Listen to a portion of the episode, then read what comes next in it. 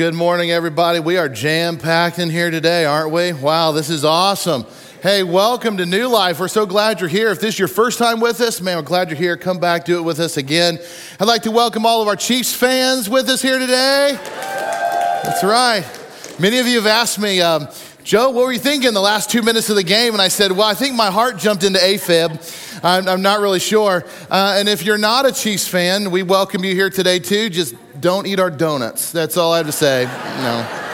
I'm kidding. I'm joking. I'm glad all of you are here. Hey, open your Bibles to Genesis 25, please. Genesis 25, that's where we're going to be today. And, and we left off last week. If you were here, we, we saw what was uh, probably the hardest test that anybody ever got put under. Abraham was told by God that you need to go sacrifice your son, Isaac.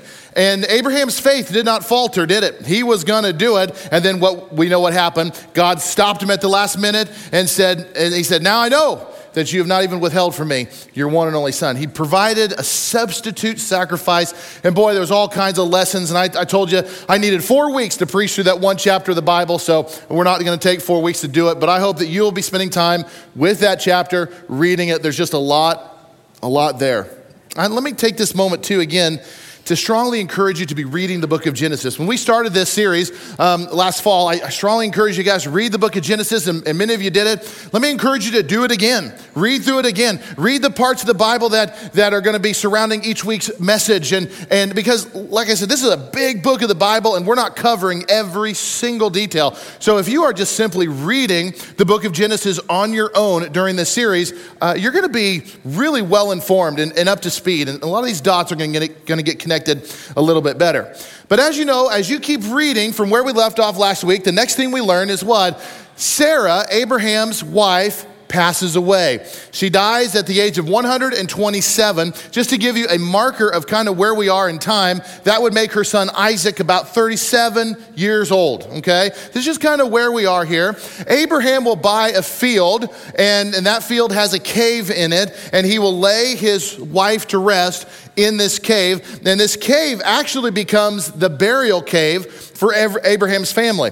So Abraham will be buried there years later when he dies. His son Isaac and his wife Rebekah will be laid to rest there. His grandson Jacob and his wife Leah will be laid to rest in this cave as well. It becomes quite a significant place even to this day. The cave is called the Cave of Machpelah, and you can actually visit this cave today. I didn't know if you knew that or not. And, and if you go there, let me just tell you, you will not feel like you're in a cave, all right? You will go see it, you'll go visit a cave, but nothing about the place feels like a cave. If you go there today, this is what you're going to see. This is where Abraham and his family was buried. Doesn't that look like a cave? No, it doesn't. It's my understanding that this is the second holiest site in Israel for a Jewish person. Now, what would be the first holy? Be the Temple Mount and the Wailing Wall, the well, the temple area. But this is the second holiest site. Uh, you know, if you were to go visit the Holy Land today, there's no doubt that, that your trip would include a, a, a visit to the Garden Tomb. Been there myself, very special place. You're going to see the Temple Wall. You're going to see the Church of the Holy Sepulchre. You're going to see many sites. You're going to see the Sea of Galilee. You're going to go to Bethlehem. You're going to go all over the place. But this site right here, what has become known today as the Cave of the Patriarchs, it is the most ancient Jewish site in Israel. Now, I'm going to tell you a little bit about it because I find this stuff interesting. And since I find it interesting, I just assume you'll find it interesting too. So, uh, since I'm holding the microphone, I guess you're just going to have to endure it. Now, I'll tell you, first of all, I'm not going to tell you that much about it, but I'm going to encourage you to go research out. This is kind of a fascinating place. And the more I dig into it, the more I'm going, wow, I wish I'd have gone seen this when I was over there. But this structure was built during the Second Temple period, which may not mean anything to you. Just know this that King Herod built it over 2,000 years ago. And this is the only site, the only building that's that old, still standing, still functioning in its original state, serving the original purpose for why it was built. It was built over these caves as a memorial site to Abraham and his family. Now, you think about over 2,000 years old. This building was standing for 1,500 years, years just like this when Christopher Columbus sought out to seek out a new world. That's how old this building. I mean, this has been around a long time, and I don't know how many places you can go into the world and uh, say, "Yeah, I've been in a 2,000 year old um, year old building before." But that's what you got with this. And uh, as you can tell, as you can probably assume, this is a very conflicted area. So this site has changed hands many times between Christians and Muslims, and you know, but it's fascinating history. The question for me is, are Abraham's bones? Still buried in the cave underneath this building? And I'm going to tell you the answer. And the answer is I don't know. Nobody knows, but I'm gonna let you kind of research out why they get to. There are many people believe that still down in those sealed off caves that nobody can get to are Abraham's bones, and others think maybe they're not there. But you dig into that. The cave of the patriarchs. Fascinating investigation, I promise you. So Abraham buries his wife there, and Isaac's in his in his you know late 30s, and Abraham makes it a, a mission of his after his wife dies to find Isaac his own wife. And we're not going to read it too much together today, but it's the 24th chapter of Genesis. I believe it is the longest chapter in the book of Genesis. And it's this whole thing that Abraham goes through to find his son a wife. He calls up his, his most trusted servant and he says, You got to do something for me. My son needs a wife, and I'm going to send you back to my homeland. I don't want you to find a wife from anywhere around here, but I want you to go back to my people. God's going to direct you, and, and, and you, you get the right woman for my son. You talk about pressure. That is pressure to go find somebody a wife. And so this servant goes, okay. And, and if you read the account, this servant is like praying, Lord, please show me. I need your help. Show me who this person's supposed to be. And you're going to discover when you read this, it was like literally God ordained appointment that he led this servant to a woman named Rebecca. And he tells her, and it just becomes so clear you're supposed to come back with me and, and marry my boss's daughter. Okay, that was the, that, uh, my boss's son. That, that is the story. And, and it's not like he just took her and said, You're coming with me. No, he, he goes home and, and, and he gives her some jewelry, which, you know, always moves the conversation along and, and, and, and does. And, and, and he goes and meets her family, all right? and, and he tells her all tells the whole family all about abraham and what god is doing and how he came to their area and how he found rebecca and, and he wants her to, to, to come with him and, and the family looks at rebecca and says do you want to go with this man and Rebecca's like, Yes, I do. And, and, and the next morning, she hops on his camel and she rides off. And some of you are like, That's exactly how I got married. some guy rolled in on his Harley and I jumped on the back and off we went. A little close to home, some of you are like, yep, that was me. Rebecca comes back with Abraham's servant. He, she meets Isaac. Isaac falls head over heels for her. They get married quick. And then the next thing we know, they're married for 20 years, and it seems like all is good. You know, we don't have a whole lot of details about those first 20 years of their marriage, except for this. And I would say, um, it's interesting how life sometimes repeats itself. Life sometimes it revolves in circular motion, right? Things come around and happen. Rebecca and her husband Isaac are dealing with the exact same issue that Abraham and Sarah were dealing with years earlier. They couldn't have any babies. Remember Abraham and Sarah, they couldn't conceive, and it wasn't until she was 90 years old that she had Isaac. 21 or 20 years into this marriage, Isaac and Rebecca, they can't, they can't have a baby either. And this, just like with Sarah and Abraham, was greatly distressing to them. And if you look at chapter 25, verse 21, here's what happens Isaac prayed to the Lord on behalf of his wife because she was childless. The Lord answered his prayer, and his wife Rebecca became pregnant. 20 years, nothing happens.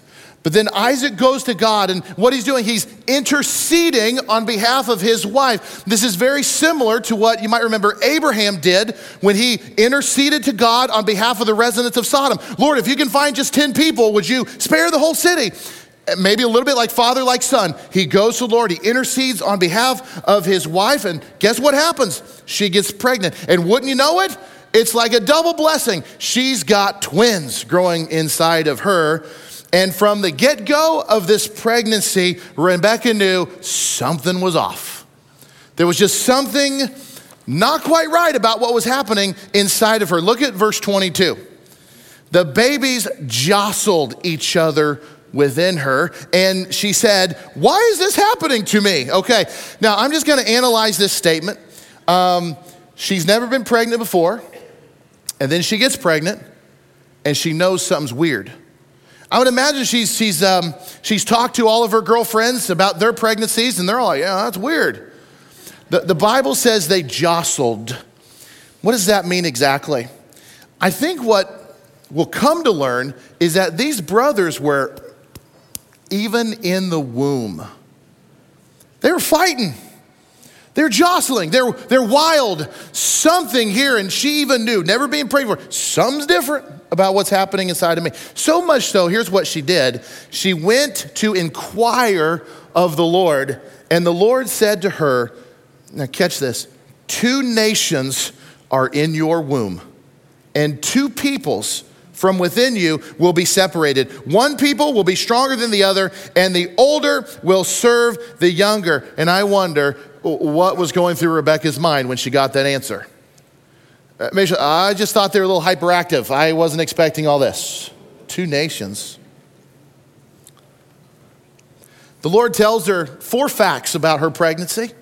She's going to bear twins who would each be ancestors of great nations. Now, we know one of those babies is going to be Jacob, and Jacob is going to be in the line of building the Israelites or the Jewish people.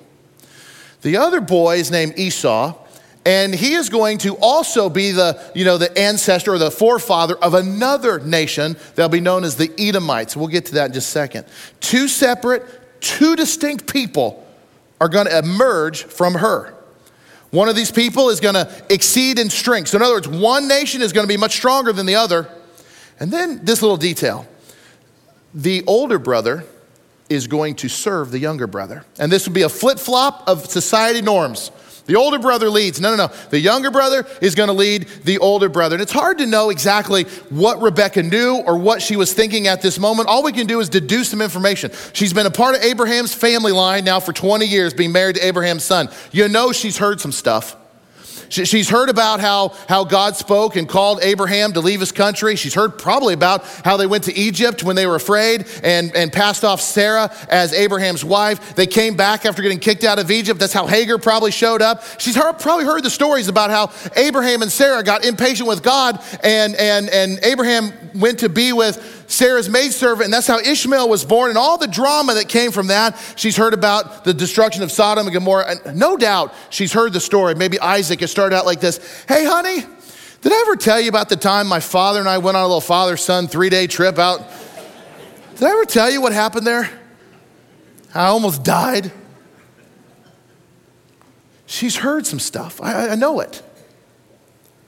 So, this news about having two nations inside of her womb, and the, the, the older is going to serve the younger.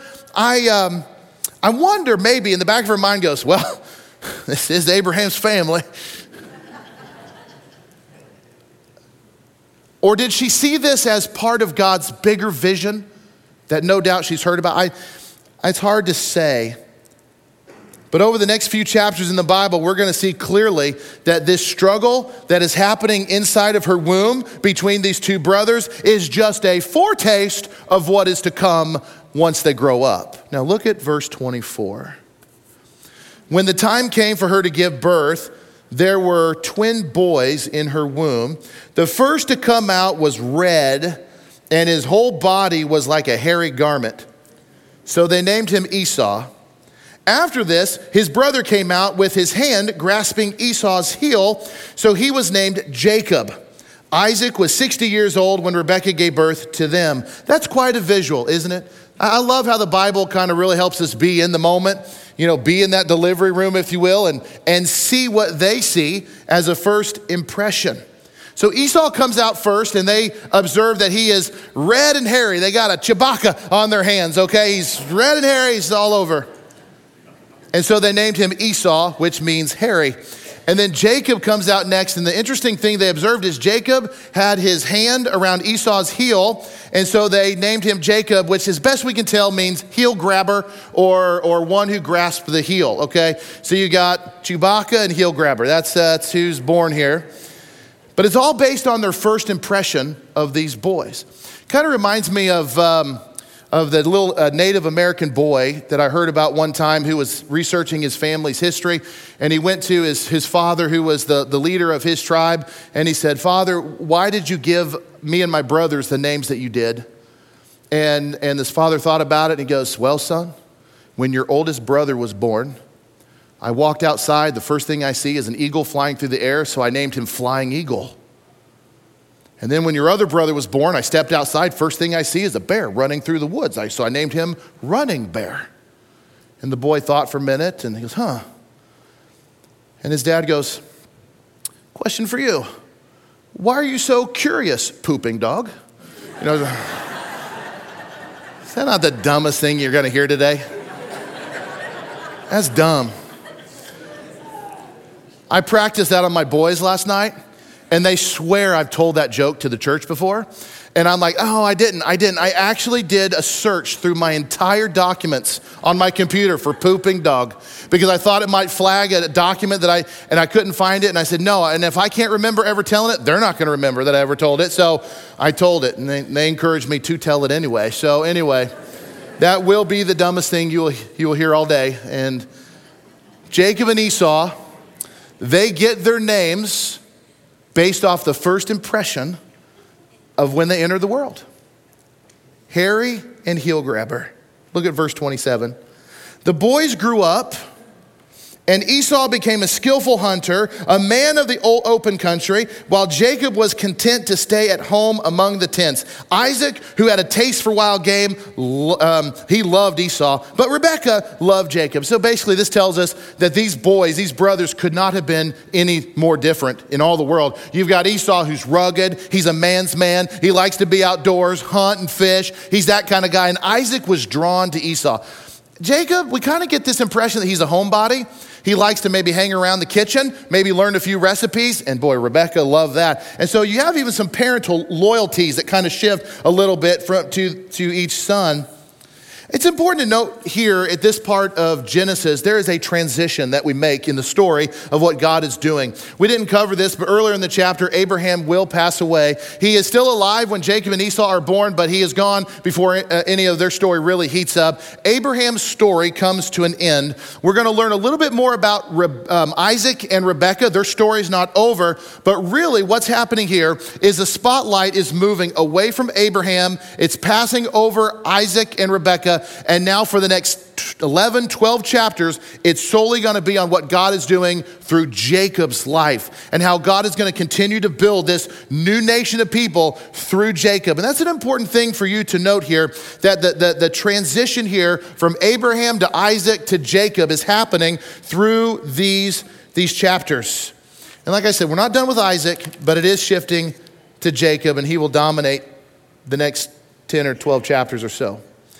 What happens next in the story, if you've never read it before, it will make you stop for just a minute and wonder if this is the place where God's plan comes crashing down.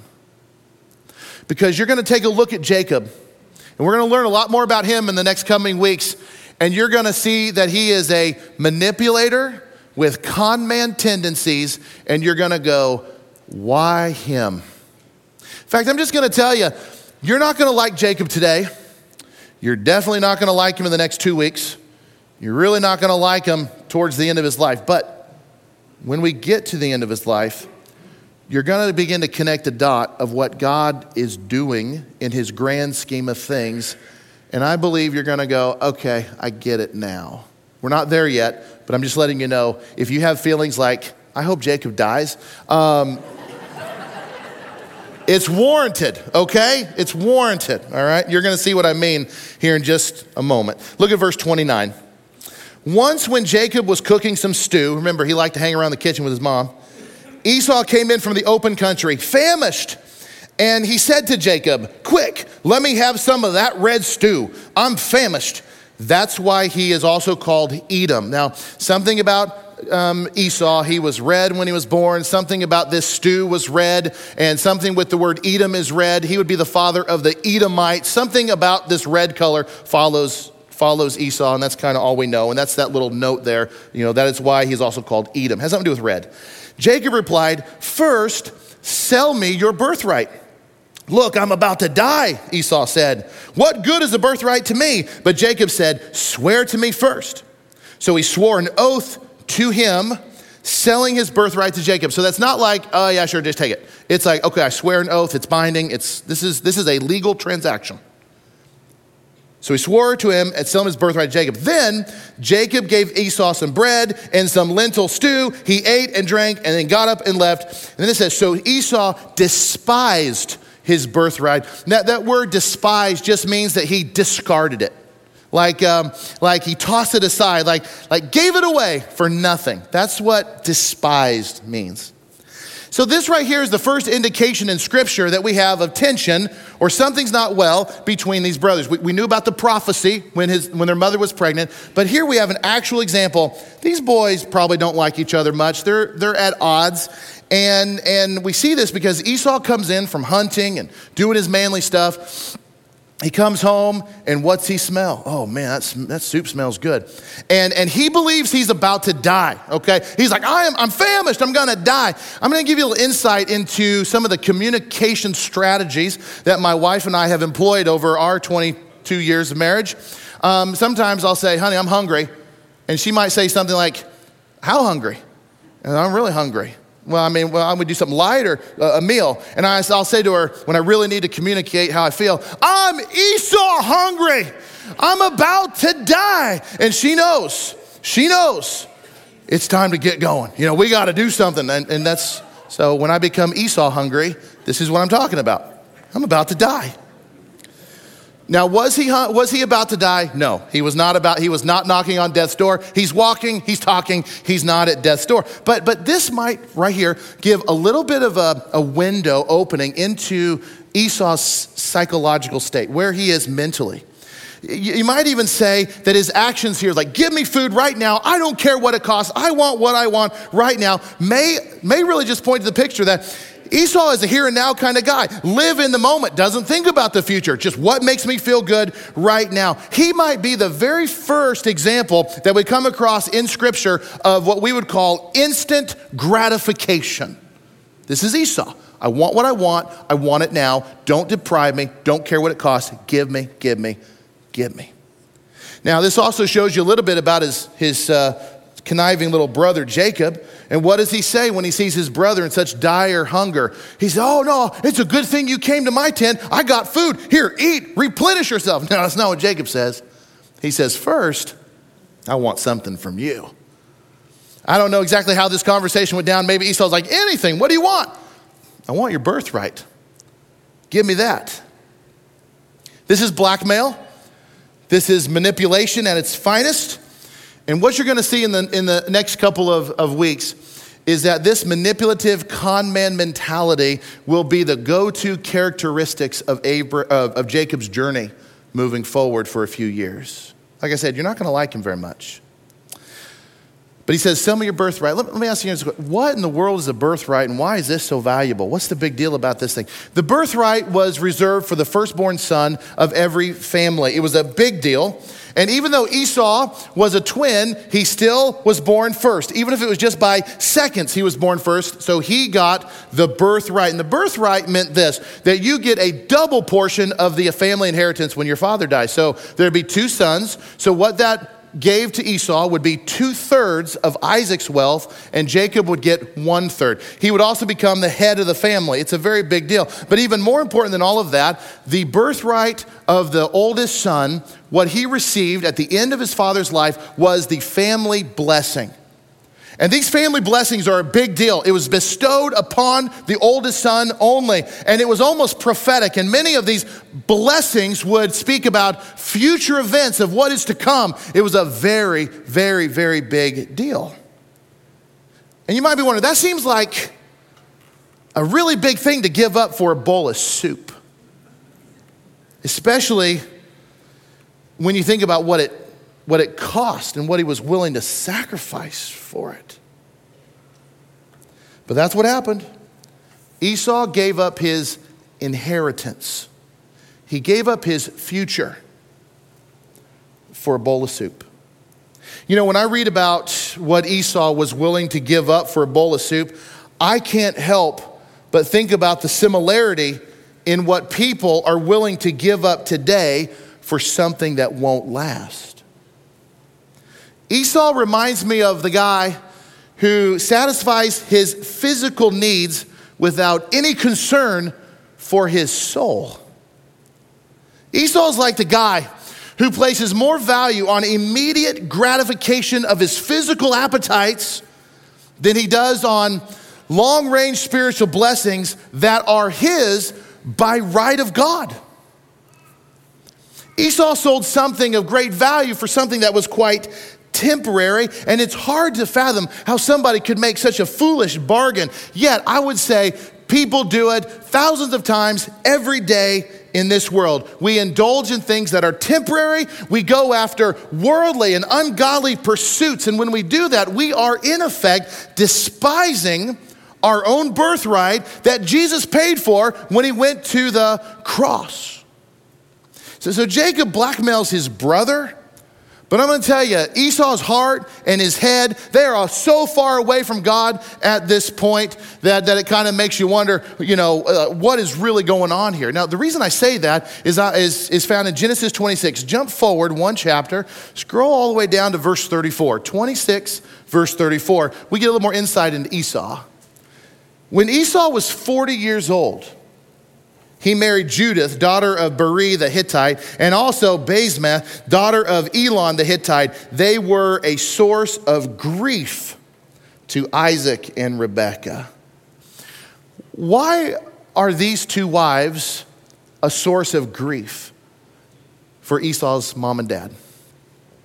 Well, obviously, besides the fact that he took two wives, which was never God's plan, we've seen examples of that. It was never God's plan. It's another sermon, but certainly there. But but the reason why his choice in wives were so disparaging to his parents is simply because Esau chose to marry local girls.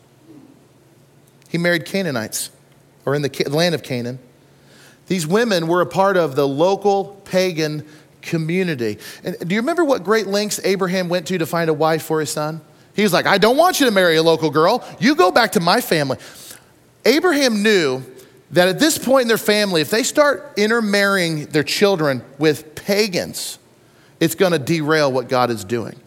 If you fast forward the story in a number of hundreds of years, the Israelites will be free from slavery in Egypt. They're going to come back to this land that God had promised Abraham, and they're going to drive out all the pagans in the land. The Canaanites are going to get driven. And, and, and even early on, I think Isaac and Rebekah had an understanding we're nomadic people, these are not our people.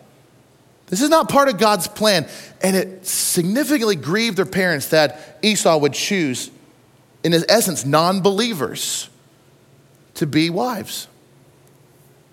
And, and honestly, um, th- th- that's really what we're talking about here is a, is a different sermon series about dating and marriage and the future together. And we'll do a series like that sometime in the future. But what you need to take away right here is Esau is doing what makes Esau feel good. Esau is doing what Esau wants. So he sells off his birthright because he's hungry. He could care less about his parents' wishes or God's plan for his family. He wants these two women and he takes it. And so by age 40, I think it's safe to say that Esau is a long way removed from trying to do anything that is holy or godly. And then when you fast forward the story even more, Isaac becomes an old man. He loses his sight, okay? And now it's like, I don't know how long I'm to live.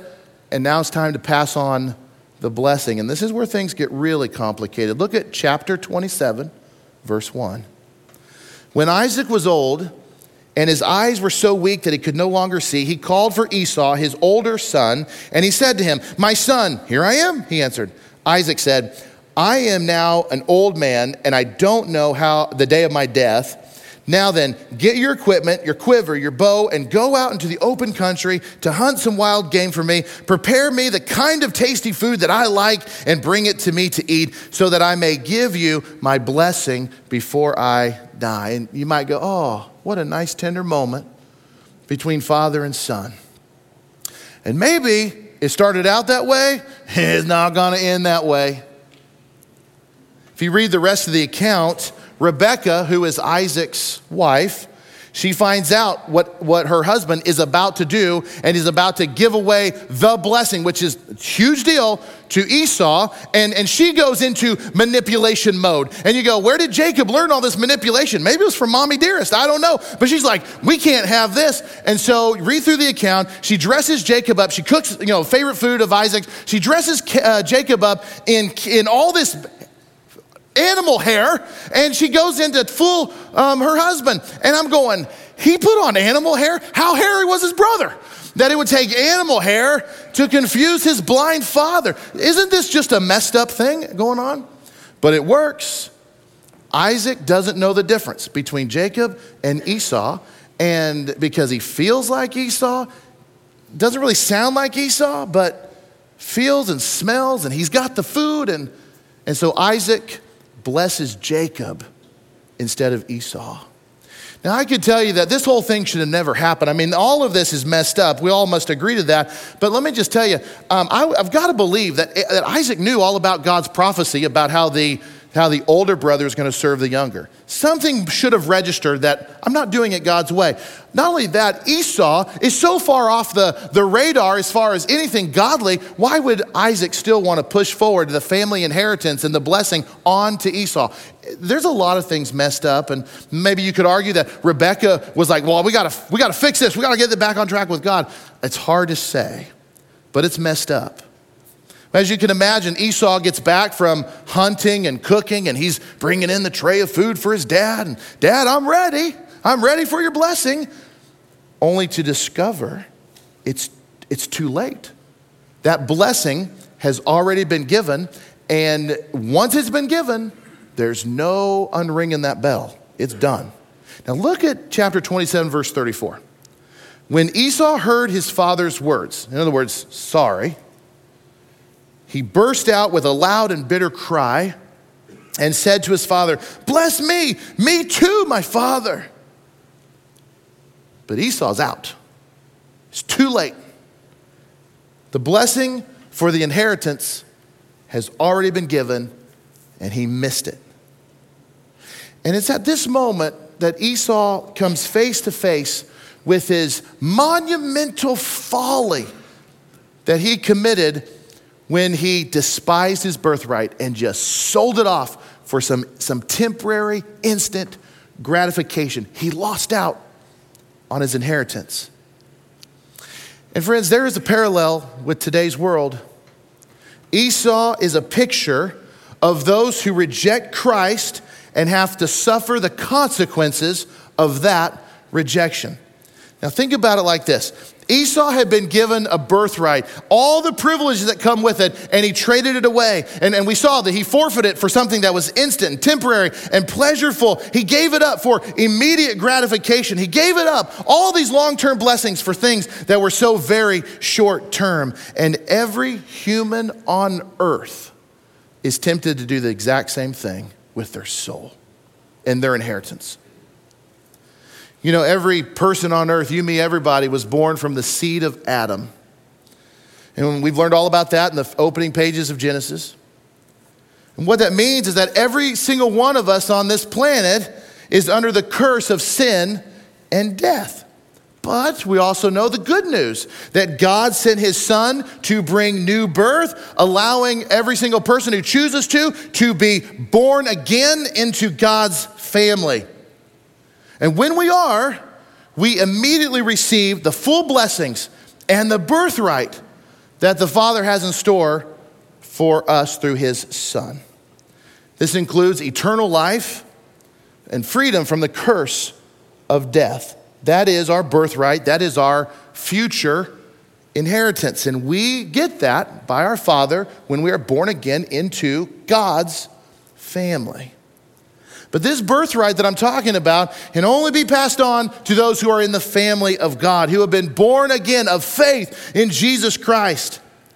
It is absolutely entirely possible for people today, and it happens millions of times a day, to treat their birthright with contempt and trade this most valuable treasure from God for something that is temporary. Now, when, when our lost world, when they are doing this, are they making that connection that we are trading away our inheritance for something of this world? Of course not. They don't put those pieces together, but it is indeed, in fact, exactly what is happening in this world every single day, all around us. Despising what God is rightfully making available to them for something very temporary in this world. You know, you fast forward into the New Testament speaks very clearly about this reality. 1 John chapter 2 verse 15 is one of those places. It says this, "Do not love the world or anything in the world." Let me be very clear. He's not talking about loving the environment or the oceans or the animals or save the whales. No, that, that doesn't even apply here. He's talking about worldliness. The things of this world that are unholy, that are ungodly, the things that, that attach us. You remember when, when, when Lot's wife, she had a hard time leaving Sodom because she was so drawn to what was there, and, and, and we should not be so attached to things of the world that we would miss out on, on our reward. And that's the whole point. Do not love the things of this world that's going to keep you from God. Things like the love of money and possessions. Big, big deals in keeping people from God. We love that more than God. We won't give it up or sexual gratification outside of the bonds of marriage. We pursue a worldly behavior. That's what he means. Do not love the world or anything in the world. Then he says, if anyone loves the world, in other words, let's just say ungodliness, the love of the Father is not in them. For everything in the world, the lust of the flesh, the lust of the eyes, and the pride of life, and you could argue all sins fall into these three big headings come not from the Father, but from the world.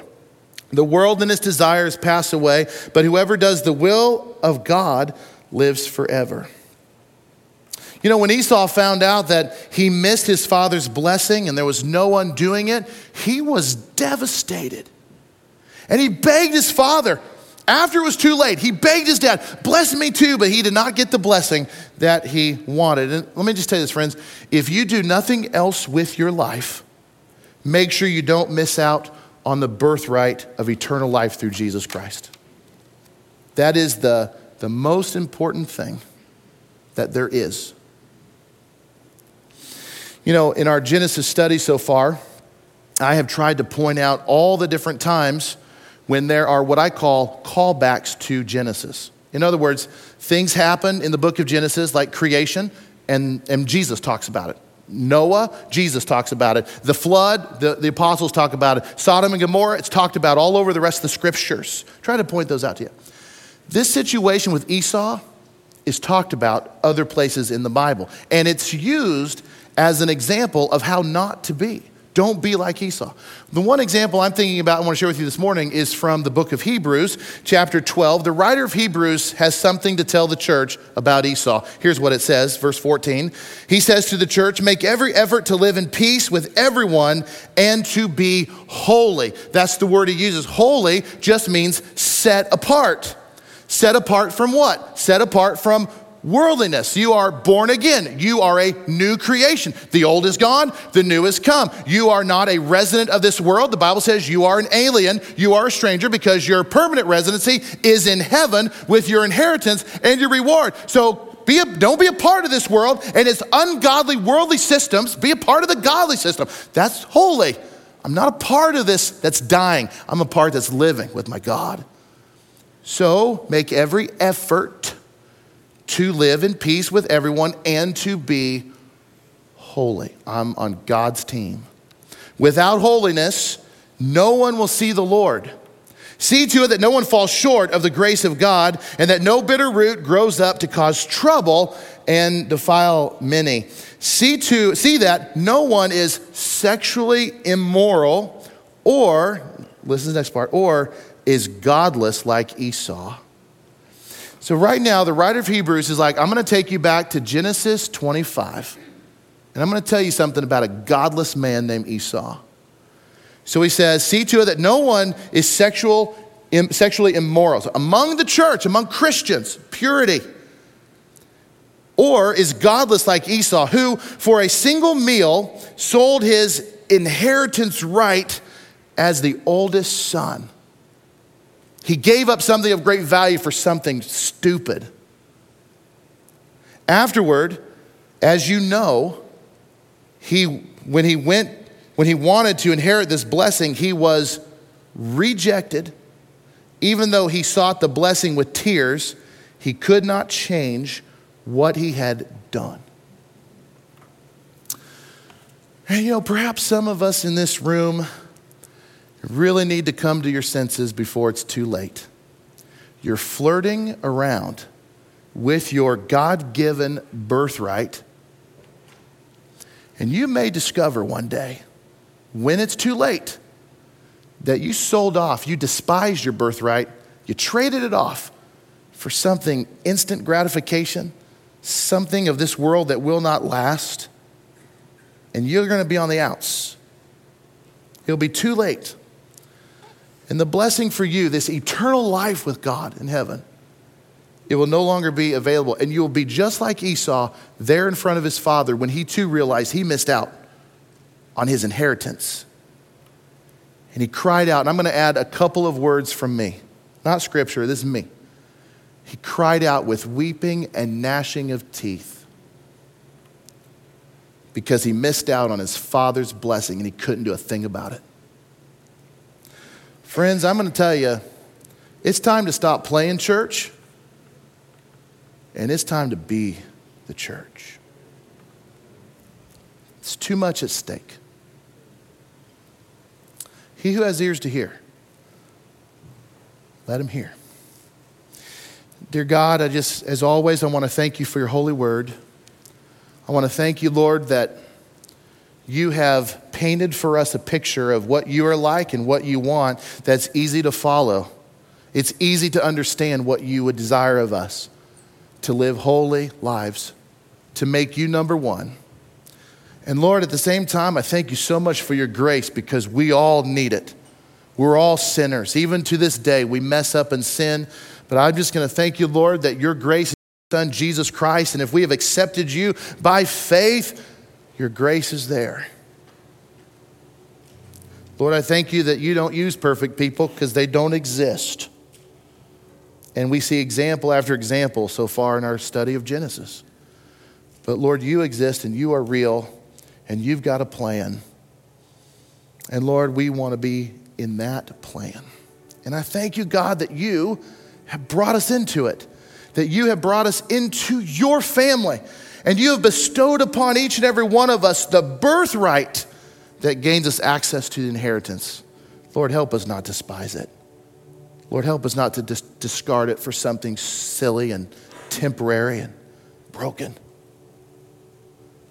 Lord, we thank you for your Son, Jesus Christ, who died on the cross for the forgiveness of our sins so that we may have new life in you. We will forever be grateful, Lord, for that. In Jesus' name, amen.